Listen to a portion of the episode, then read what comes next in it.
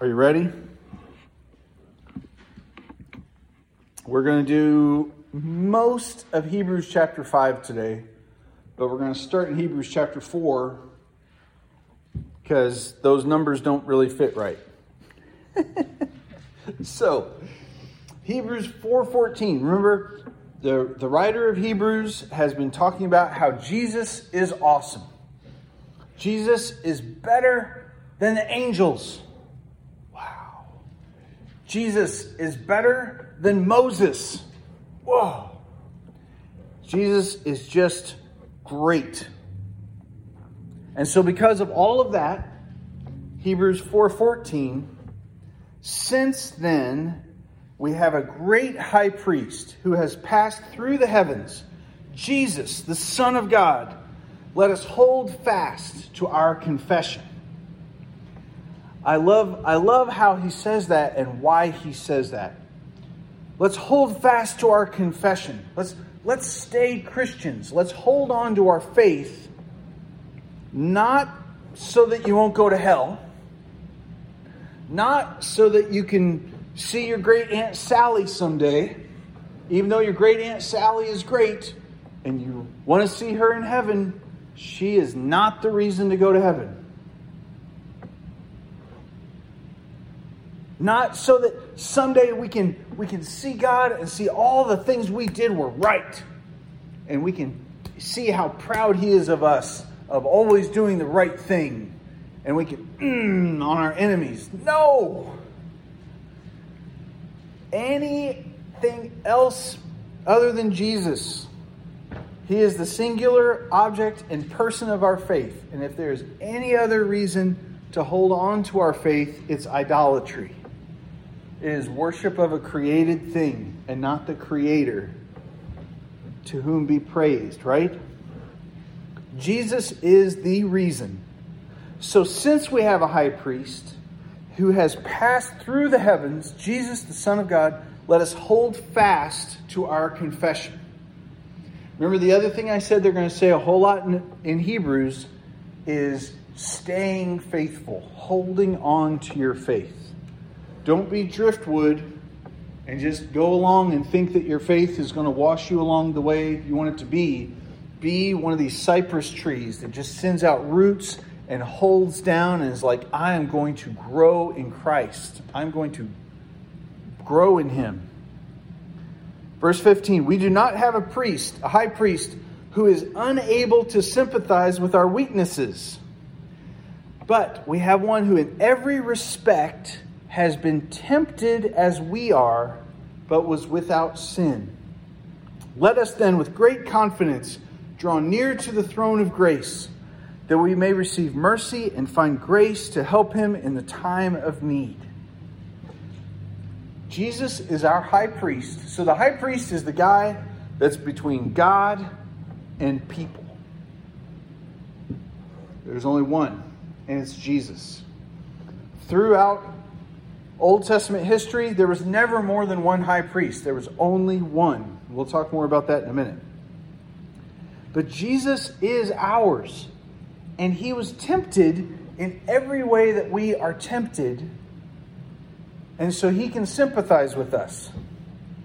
Okay, so some of you are in this kind of club. I suspect most of you are, but your clubs are a little bit different.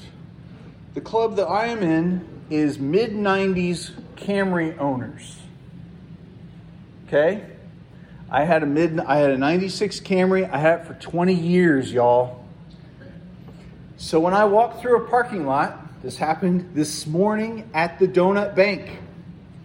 I walk through a parking lot and I see somebody getting out of a 96 Toyota Camry. And I know why their driver's side window is rolled down. Because that's one of the second that's the second thing that breaks. No, it's the third thing that breaks on a mid 90s Camry. And I don't judge the guy. It's 23 stinking degrees outside and he's got the driver's side windows down. I know why, because that's broken. And I know it's broken because the second thing to break is the door handle on the driver's side. And every mid 90s Toyota Camry you see the door handle will be a different color than the rest of the car because they pulled it from junkyard. The first thing to go bad is the flex mount that goes to the muffler to the engine, which is why I can spot a Toyota Camry from about three miles away and I know exactly what it sounds like because the same part of the muffler always breaks. So I am in this secret club. So when I see somebody else in the secret club, you know what? I do the secret handshake, which isn't really a handshake, it's a secret greeting. Oh man, how many miles do you have on that car?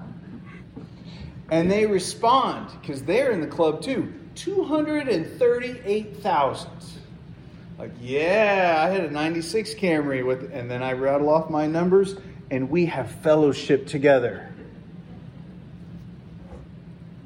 This same thing happened to me. I got a credit card out of college, and they said, if you sign up for this credit card, uh, we'll give a certain percent to your college as an alumni donation, and we'll send you a windbreaker.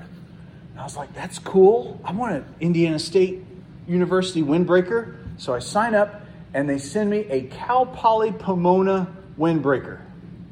I did not even know what Cal Poly, I can't even say it. Cal Poly Pomona, I didn't even know where that college was. The internet didn't really exist at this point, so I couldn't even look it up.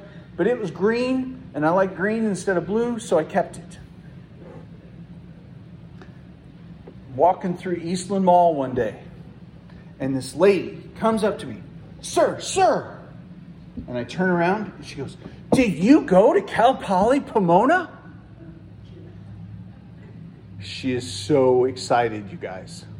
I go, oh, No, I, I got this windbreaker free from a mistake with a credit card. Oh, she was not happy. She thought I was in her secret club, right? And for a split second, she had a choice to make. Right? Cancel me out, doomed forever, or maybe just be polite, right? It's Christmas time, full of life and hope and love and family. So let's be nice to this guy. Oh, I'm sorry.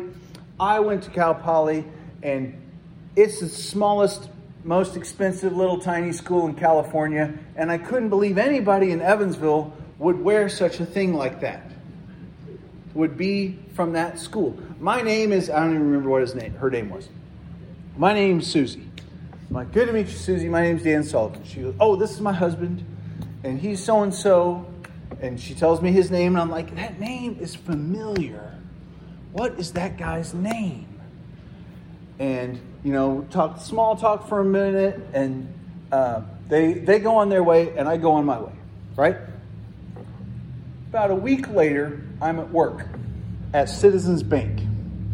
And I get on the elevator, and who's on the elevator but there's Susie. And she's like, Dan. I'm like, Susie, how are you? She's like, Do you work here? And I said, Yeah. She goes, My husband does too. He's the CEO. I'm like, whoa. I had, at that time, I had a cup that coincidentally had Hebrews, had the book of Hebrews printed on the whole cup. So I can sit at my desk and read the book of Hebrews while at my desk. She sees this She's like, Oh, are you a Christian? Yes. You should come to my church. My son is preaching on Sunday. What? Now, all of a sudden, what are we? We're in the club again. We're in the Citizens Bank Club and we're in the Christian Club. Long story short, I went to their church. It was really cool, all that business.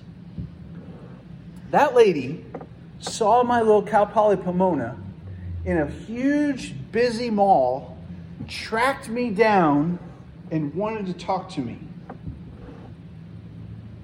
Because I was somebody, she thought, that had been where she had been. So when you think, I'm going to go to Jesus and I'm going to pray, I want you to flip that around. Because when you come to him, he's like, oh, that's Jim Carnahan. He's been on earth. I've been there. I want to talk to him. Jim, how many miles you got on that thing? Oh, did your door handle break? Mine too, dude. Mike, did you get tempted to steal a hubcap? I was too. They didn't, even invent hubcaps, but I know the feeling. Jesus is excited to talk to you. It's not just, oh, Jesus just doesn't know. I'm afraid to confess this sin. I'm afraid to talk about this thing. Jesus already heard your car coming from two miles away. He spotted the logo on your shirt from all the way across the mall. And he is excited to be with you. So when it says we can come boldly before the throne of grace with confidence, this is Hebrews uh, 5:16. Let us then with confidence draw near to the throne of grace, that we may receive mercy and find grace to help in time of need. He is so excited to see you. I, uh, I know I've given too many examples, and too many examples drive me crazy. I gotta give one more. Can you guys imagine what it's like to be in Turkey? Be in Istanbul, Turkey, and you're in the airport, and everything is confusing, and you don't know what you're doing, and the letters and the alphabet are weird, and all of a sudden you hear somebody with a Texas accent speaking English. You're just like, oh, Texas. You can hear them all the way across the concourse. I mean, you can spot, you can be like, there's an American over there. I might be in Istanbul, Turkey, and I am an idiot and I don't know what's going on. I don't even know how to count to five in this language, but there's a Texan. He's my friend. He might, he might not be my friend if I met him in Texas, but in Istanbul, Turkey, he is my bro, right? That's Jesus that boldly, with confidence, we can come before the throne of grace. And Jesus will welcome us like this complete and utter stranger from Texas will welcome me in the Istanbul airport and say howdy with so much warmth and affection. Oh, yes. That is the throne. That is the throne we come before. All right, if you still don't get it, here's Romans 8:31. This is where Paul is writing to the Romans to say God is so for you and he wants to be with you.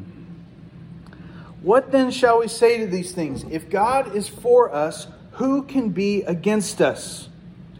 He, God, who did not spare his own son, but gave him up for us all, how will he not also with him graciously give us all things?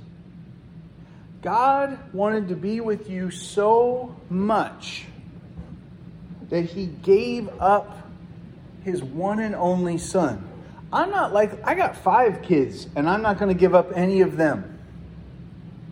God only had one, and he gave him up to be with you, to restore a relationship with you. So, how much more, if He gave us His Son, how much more is He going to give us everything else? Is there anything we need to worry about? Oh, is this going to be taken? Oh, are these people going to like me? Oh, what if I fail at He is going to take care of us. Who will bring a charge against God's elect? It is only God who justifies there is only one Redeemer in the whole world. There's only one person who can save us, and that's Jesus.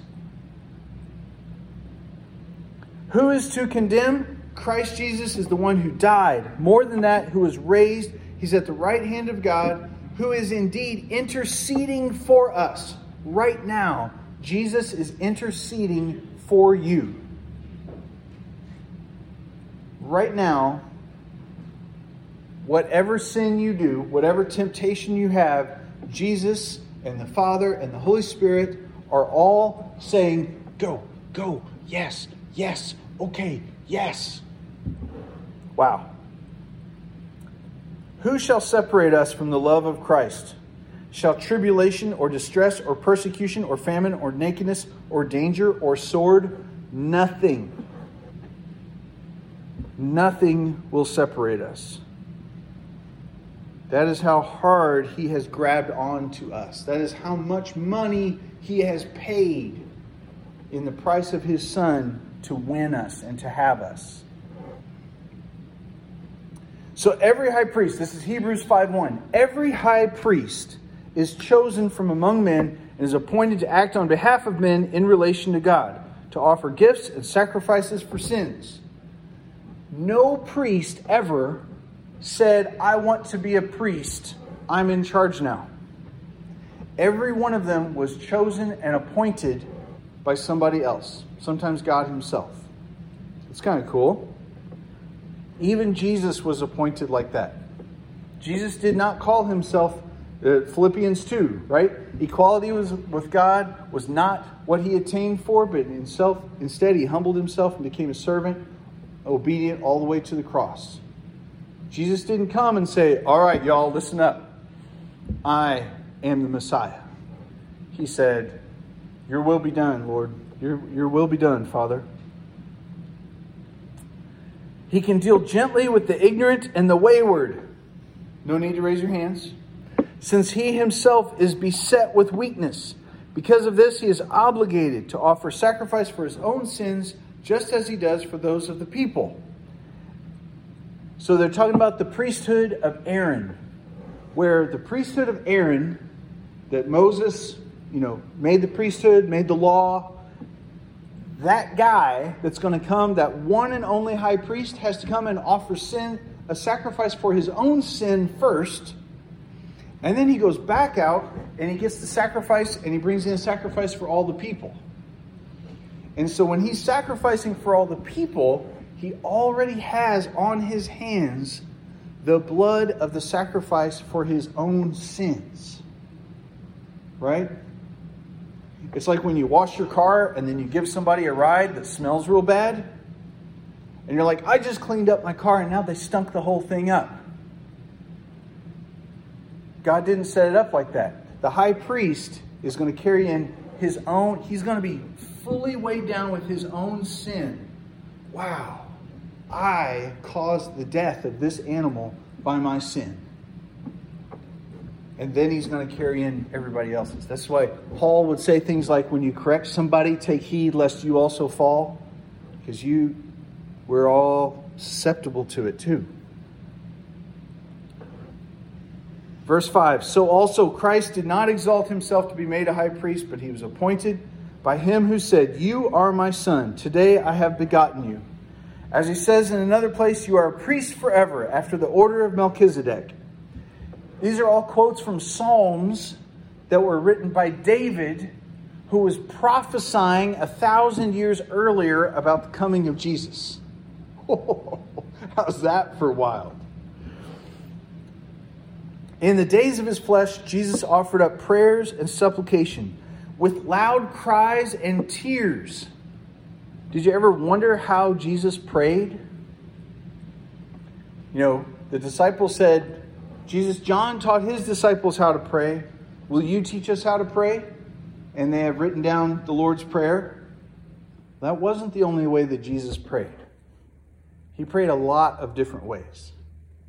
And one of them he offered up prayers and supplications with loud cries and tears to him who is able to save him from death, and he was heard because of his reverence. Some people think this is only talking about Jesus in the garden when he prayed with such passion and ferocity that blood came out of his skin. Wow, like he was sweating and he was just under so much stress and grief. I think he prayed like that other times too. Not not bleeding and stress and grief and all that, but loud cries, tears. Remember how he cried when he saw that Lazarus was dead?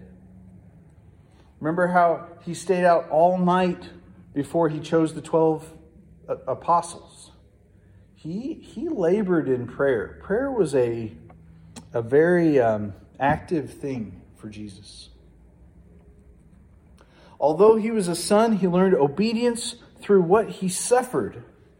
And being made perfect or complete, he became the source of eternal salvation to all who obey him. Okay, so now we got to get a little bit weird with the Trinity. And whenever we talk about the Trinity, I just want you to put your weird cap on because it, it's going to get weird. He's fully God, Creator God.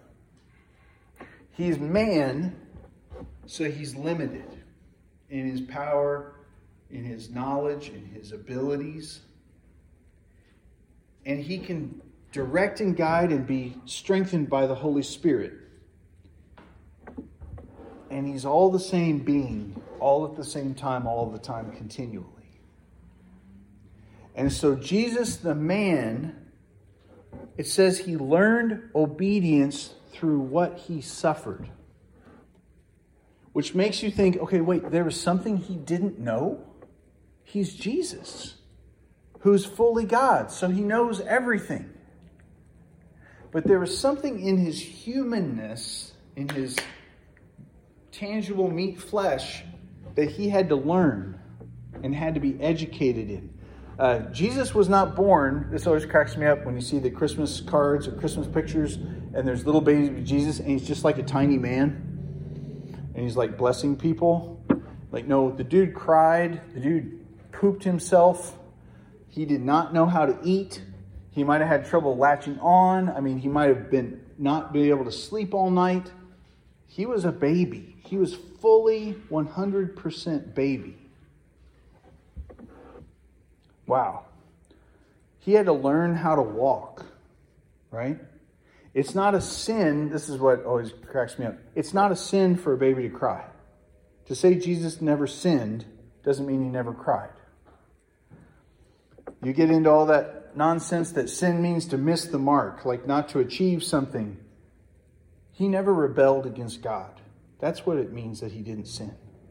It's not rebellion against God to not know how to walk and to fall over. So he did that. He learned all that stuff. And he learned obedience through what he suffered. He was made perfect and complete. So whenever we say, well, sure, he did that, he was the Son of God. Well, sure, he did that. He was the, the, the, the physical embodiment of the Holy Spirit. Yeah, but he was a man, he was a guy. And he had to learn stuff, and that's what made him perfect. And then verse 10 being designated by God a high priest after the order of Melchizedek. We got to spend a little bit of time talking about Melchizedek because it's totally out of left field. What in the world? All right, so Abraham is going into the land, and he goes into the land, and there's there's Sodom and Gomorrah in the east, and there are these big flat plains, and Lot his nephew and, and the, all their sheep are getting mixed together and there's too many people and they're like dude we need to split up we, we're, we're, we're too it's just too crowded here lot where do you want to go? And lot sees the big city and the neon lights and whoa yeah. And lot says i want to go to the city and he goes to sodom and you know how all that worked out? Abraham goes out into the wilderness. God says this is the promised land. I want to give you everything. It's all yours. In the meantime, all these kings come, they attack Sodom, they drag all these people away. Abraham gets his army, they go, and it's all awesome, and it could be made into a movie, and it would be really exciting. Abraham gets all the people back, beats all these people, just pillages and plunders, and becomes richer than ever. And on his way back, runs into this guy out on the plains. And it says, we don't know where he came from. We don't know who his parents were. We don't know who his descendants were. But he was a priest of the Most High God. And in this generation of people, Abraham is the only person who has ever heard of or spoken to the Most High God. And so for him to run into Melchizedek in the middle of nowhere, who is a priest of the Most High God, is like, wow. It's like me walking around Eastland Mall with the Cal Poly Pomona windbreaker on. Like, what in the world are you doing here? I didn't know any of you existed. And so Abraham gives Melchizedek a tenth of all the stuff that he got from this army. And he says, You're a priest. Remember what a priest is? The person between you and God. And so he says, Melchizedek, since you are a priest of the Most High God, who I also serve, you're the only other person I've ever met in the whole world that follows the God that I follow. right? Pretty significant. I'm going to give you a tenth of all this plunder. And then Melchizedek disappears. And we never know what happened to him. We don't know a thing. Abraham has Isaac. Isaac has Jacob. Jacob has Levi. Levi has Kehoth. Kehoth has Amram. And Amram has Aaron. And coming out of Egypt, Aaron, descendant of Levi, gets made a high priest. And he's given the whole Levitical law, right? Because Aaron is a Levite. So, six generations after Melchizedek, a high priesthood is established. So, to think that Melchizedek is a priest like anything in Leviticus is wrong and off and messed up. Okay? I, I, I pound on that a little bit because if you do internet searches, the Mormons have this whole bizarre teaching about Melchizedek that he was a perfect Levite, and they're six generations wrong. So I want to stress that. Melchizedek was six generations before the law was given. So to be a priest in the order of Aaron or Levi has a whole law with it, right? 613 laws. Remember last week it read the 39 categories of Sabbath laws and how crazy all that was? Melchizedek is not a part of that law. He's an older, older priest. And so, when God makes Melchizedek a priest, he's making him a priest without the law. That's a key thing here. God makes Aaron a high priest under the law. Jesus comes and he's a high priest. He's in the tribe of Judah. He's not in the tribe of Levi. he is a priest in the order of Melchizedek, free from the law. Isn't that wild how all that fits? Remember everything we talked about in Acts and everything we talked about in Second Corinthians? Jesus freed you from everything and taught you everything that Moses couldn't do with the law because Jesus goes back further to Melchizedek. Listen to this Exodus 29. I'll consecrate a meeting, a tent of meeting in the altar. Aaron and his sons I'll consecrate. They'll serve me as priests. I'll dwell among the people of Israel. I will be their God. They will know that I am the Lord their God who brought them out of the land of Egypt, and I will dwell among them. And all the people said, Don't dwell among us, just deal with the priests. We don't want to face talk to you face to face. So from the start, that priesthood was broken, and it would not help people get close to God. So, what happens if another priest comes along? Remember, a priest is whoever's between you and God. If Jesus is your priest and he's God, there is now nobody between you and God. Nobody. So we have instant access. This all goes back. We can come before the throne of grace freely and boldly and confidently. We can go to Jesus with all of our problems. Because the mediator that, that gives us permission to talk to God is God. He is sitting at the receptionist desk waiting for us to come in. He's actually standing outside the front door watching for us. Actually, he's running out into the parking lot and jumping in our car and giving us hugs because he's so glad we're just in the parking lot. So, all of that ends with the end of Hebrews 5. About this, we have much to say. I've already said too much, probably. And it's hard to explain since you've become so dull of hearing. For though by this time you ought to be teachers, You need someone to teach you again the basic principles of the oracles of God. You need milk, not solid food. Everyone who lives on milk is unskilled in the word of righteousness since he's a child.